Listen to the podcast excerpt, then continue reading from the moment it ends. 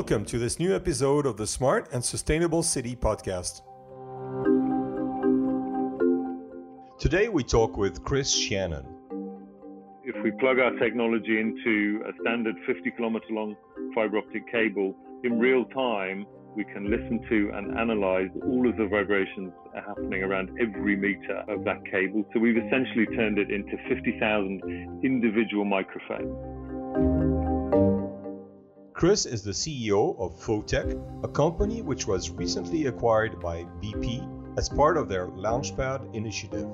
Fotech has developed some unique sensing technology based on fiber optics sensing, which was initially developed for the energy industry and which is now being applied to smart cities. Fotech's distributed acoustic sensing technology combines fiber optic sensing with artificial intelligence it helps cities gain real time insights into their environment. It senses the fiber optics that have already been deployed or which are planning to be deployed along pipes, roads, rail, or secured perimeters such as airport or other sensitive areas. With Chris, we explore many smart city use cases, whether cities are trying to better control water pipe leaks or improve their mobility or security. I'm Chris Shannon, Chief Executive of uh, which is a sensing and analytics company, uh, part of the BP uh, Launchpad uh, Accelerator Program. And you live in the UK, just outside of London, is that right?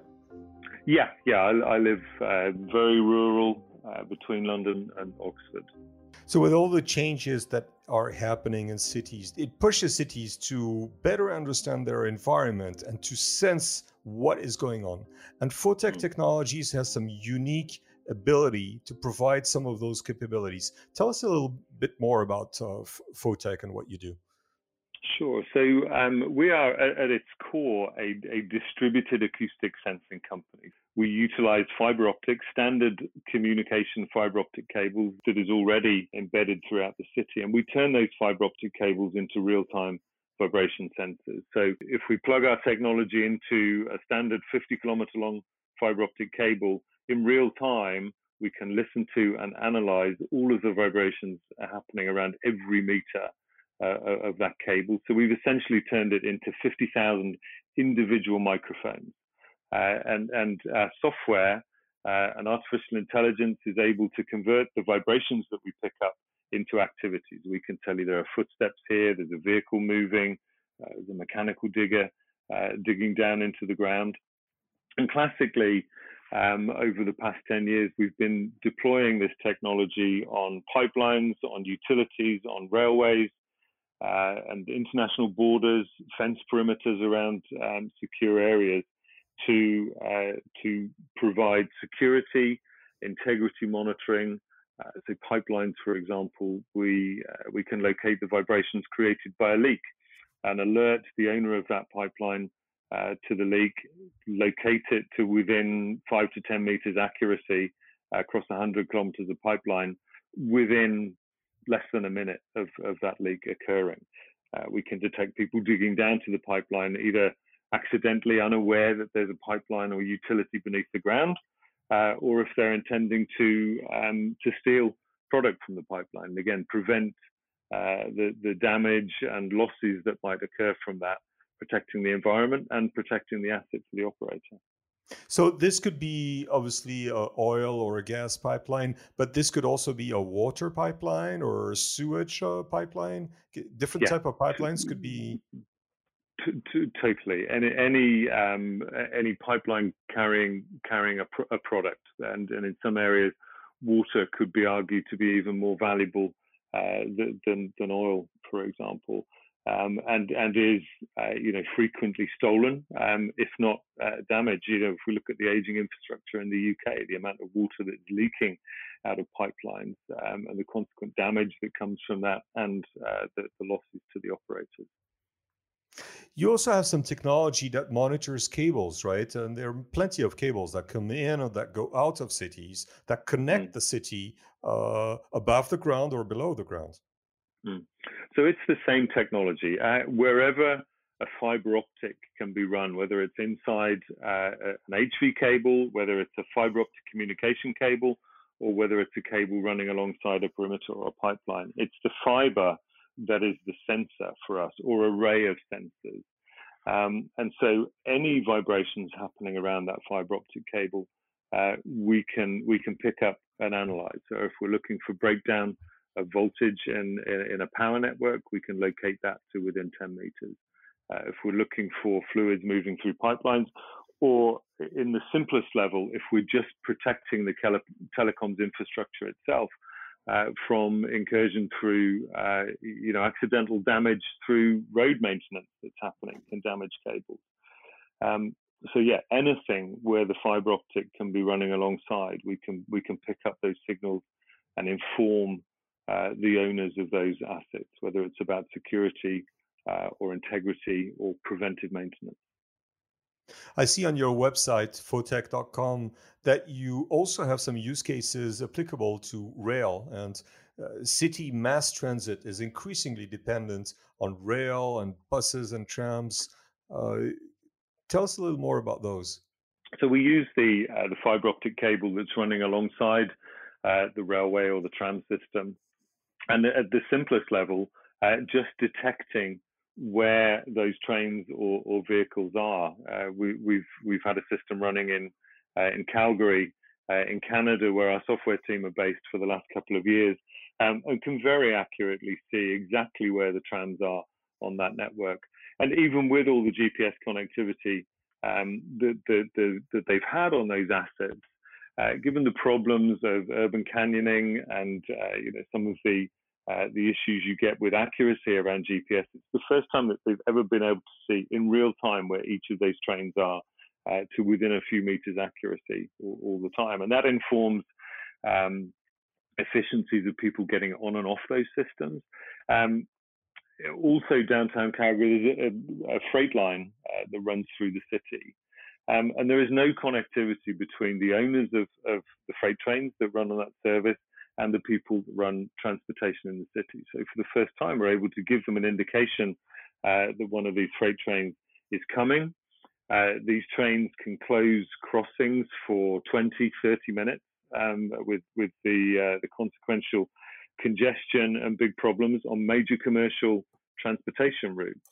And with the information uh, in real time of that train approaching, it gives them time to reroute traffic around other areas of the city and keep traffic moving, uh, which is hugely important for the economics of the city. So you help improve the mobility of the city uh, that way. You were you were referring you were referring to earlier uh, about some use cases linked to security, and you were talking about uh, border control. Mm. But I understand you also have some use cases linked to airports security. Uh, is is this the same technology?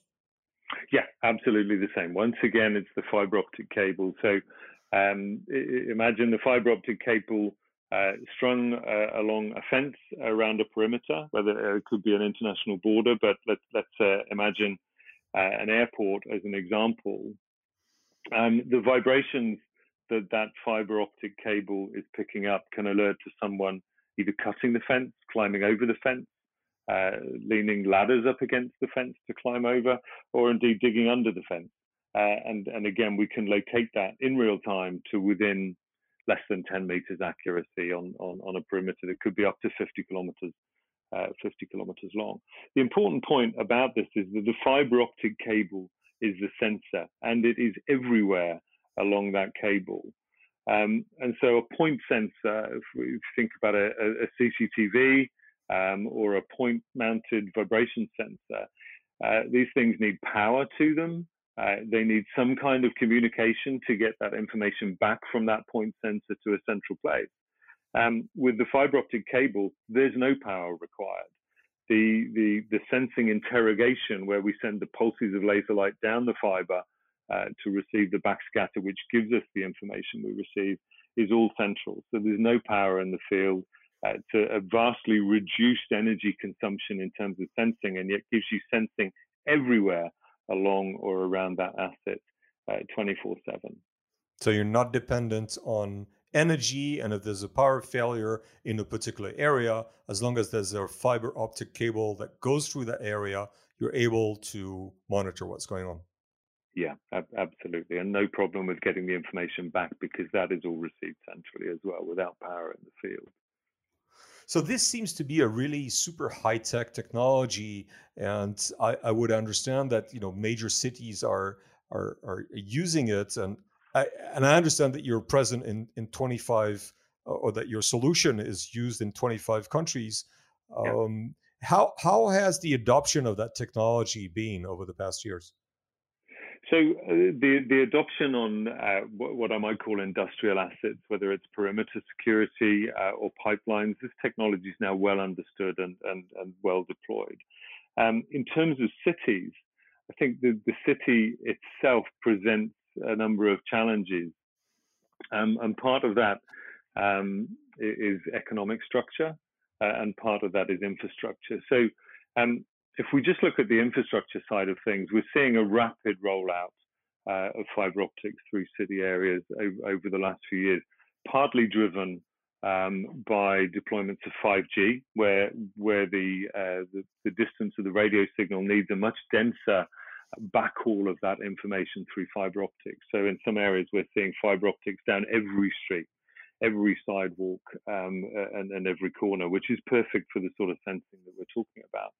Um, but the second part of that is where the fiber optic is laid. Is it being uh, passed through a sewer a few meters underground, um, or is it being trenched into the sidewalk or the roadway uh, a few centimeters below the surface? And I think what we obviously, if we're sensing vibrations, um, perfection for us involves that fiber optic being placed in an area where the most usable and valuable vibration information can be picked up and and I think we would, uh, you know, we're pushing to ensure that cities consider this and telcos consider this when they deploy the fiber uh, to to ensure that it's put in a place best for communications and for sensing uh, at, at, the same time. And I think um, if we look economically, one of the biggest problems facing cities today is, is what they call the digital divide. Who has access to broadband um, and who doesn't. It was a, a, a, lot of work through the pandemic uh, in North America and in the UK, and I'm sure many other countries, um, to ensure that uh, the children at school had uh, access to the broadband necessary uh, for their learning when they were all forced to remain at home for, for months on end. And while there was significant effort to get laptops and commuter, computer power uh, into the hands of those children. Many of them didn't have access to the internet to connect up to. And if you couple that with uh, the telco's drive to roll fiber to the home um, uh, to deliver these broadband services, you'll see decisions being taken on they will put that fiber where the homes have economic power to pay for the broadband connectivity. And so it, it continues to drive that digital divide. Now, if we can provide cities with uh, a further monetization of those fiber optic networks that, that is driven by sensing, the information they need to push analytics into their planning and real-time monitoring of the efficiencies of a city, uh, you can envisage situations where fiber now comes to areas that is able, through other economic programs, to deliver broadband to the homes that really need it, to uh, to to enable um, not just uh, access for children uh, through learning tools uh, for that, but also ensuring that uh, those people who live in areas without that connectivity can do the remote working that we're talking about. It's very easy to talk about remote working and distributed virtual businesses, forgetting that some people don't have the facilities at home to enable them to do that. And that creates a further socio-economic divide about the have and, and have nots that needs to be addressed. We've talked about the use cases that uh, Fotech addresses and the big challenges that cities face today. You've been in activity, Fotech, what, about 10 years? Yeah. Um, and are present in 25 countries. I see also that you have over 40 patents. If you could share some of the best practices that you've seen some cities adopt with your technology? If we talk about existing cities, utilizing this, then then we have a number of problems that that I think cities are grappling with in all sorts of sensing areas for smart cities, and it's about connectivity, um, and it's about coordinated thinking. So um, if we take the connectivity uh, point, um, it's about being able to connect the information that comes uh, from the sensing around the city, many different types of sensors, and being able to port that into a central platform uh, that gives people the ability to, um, to, to compare, coordinate, merge that information together to create valuable analytics. And I think that is, is, is a problem that we see in any city that we talk to. So if we think of London, it's a very old city. Um, its utilities have been in place um, in, in, in, in, some areas for more than 100 years, and deploying new technologies around the city is hard. Um, if we look at uh, some of the, the new smart cities that are being built uh, from ground up, if we look at NEOM uh, in the Kingdom of Saudi Arabia, uh, if we look at some of the plans that Toyota is talking about with their Woven City, these are cities that are designed from scratch to be totally smart. You can put fiber optics in, you can put the sensing technology in where it's ready um, to, to be efficiently and effectively used for the sort of analytics that we're talking about. Let's talk about some of your clients or some of your customers, if you could. Uh, we're working very closely with Milton Keynes um, in the UK, which has a uh, a smart test bed for various types of, of, of sensing. Um, and working with them to understand across different departments where the technology can bring benefit from the same fiber optic cable. So the easiest area to start is transportation. Um, and we're working with them on monitoring uh, initially a, a, small section of roads within the city um, that can provide information for um, either real-time traffic flow and traffic congestion, but probably more importantly for preventive uh, information around early maintenance intervention that can prevent major road closures when uh, when big problems happen. Um, I think the the issue that the cities then face is being being able to take information which is of value to different departments. Uh, so if we look at uh, information which could be put in in place from the fiber optic network for uh, transportation, improvement, efficiency, and preventive maintenance programs. That same information from the same sensors could be used by police departments, uh, could be used by utility companies, could be used to improve parking information around the city. And these are all different departments. And how to connect those departments uh, to thinking with the same set of information, that I think is a problem that, that cities see uh, in terms of making a city smart, connecting uh, the the information from multiple different types of sensing. And then if we look at the economics um, and who is the economic buyer, we have initiatives uh, driven down from governments uh, about net zero, um, about improving uh, pollution in, in cities, we have the needs of the citizens, which is about improving the efficiency and protection and, and their movement, mobility around the cities. But who pays? Um, ultimately, if the city is paying, it comes down to the pocket of the citizen uh, through some form of taxation. They've got to see value for that um, in a relatively short space of time. Um, and what we find is that city corporations tend to be capex rich and uh, opex poor.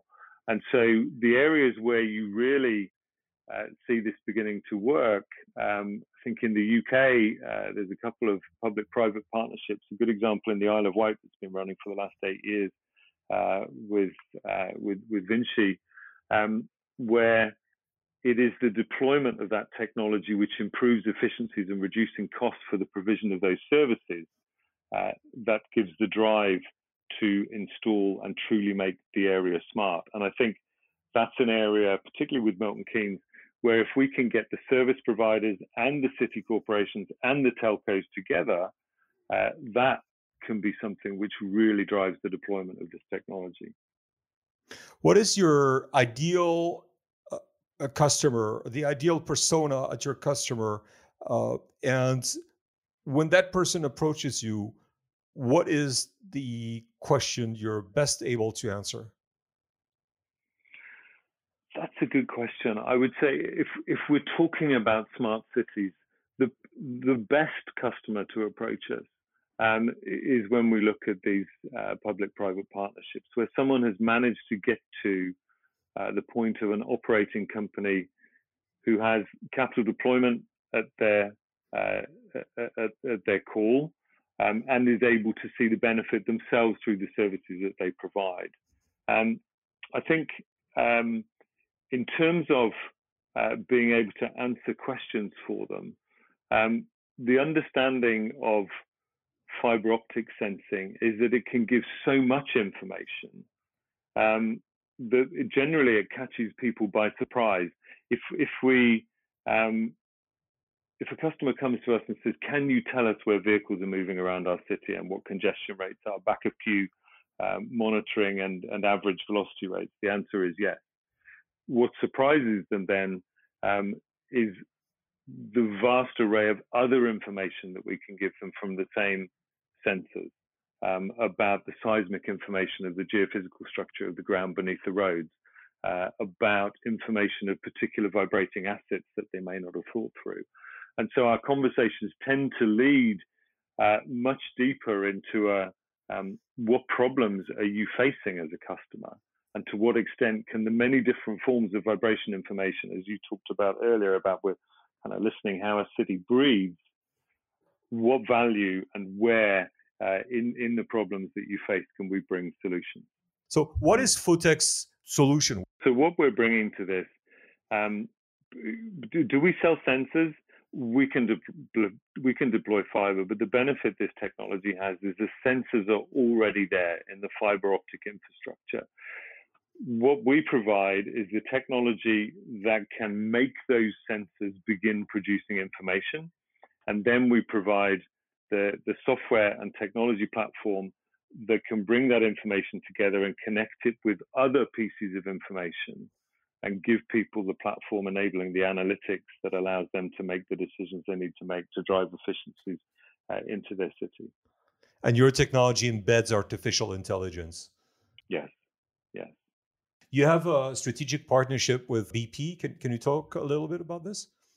Uh, yeah, BP is 100% um, owner of, of Fotech. So, so actually, they, they became um, interested in the company. They took a small equity stake um, about eight years ago, uh, where our technology was being used to improve uh, efficiencies underground in the oil well. Uh, it was actually monitoring fracturing operations to keep those frac operations safe um, and to make them more effective and efficient. Um, through time, uh, BP Ventures um, were able to obviously see uh, as the company evolved, and through another partner company uh, in the Launchpad organization, um, further the use of acoustic sensing in the well and provide significant analytics and technology stack above that to provide valuable information. And that was where Fotech began moving its story further into the area of smart cities and efficiencies that we can bring um, into other areas. If you look at BP today, uh, a business that's very much driving itself forward with the reimagining energy story, recognizing um, the value that it needs to bring outside of the oil field in terms of uh, bringing efficiencies and smart solutions to uh, to cities and regions, improving energy security, improving energy efficiencies, um, and ensuring the provision of energy in many different forms, whether that's about electric vehicle charging or uh, protecting distribution of energy in an effective way through cities. So we fit very much with BP's reimagining energy story. And as part of Launchpad, which is uh, the organization set up to uh, to really drive extraordinary acceleration uh, of growth into the technologies that come either uh, spinning out of BP uh, all through the, the BP Ventures portfolio, really looking to deploy those uh, technologies in a way that moves BP forward as part of its reimagining energy. Chris Shannon, Group CEO of Fotech, thank you very much. Thanks, Pierre.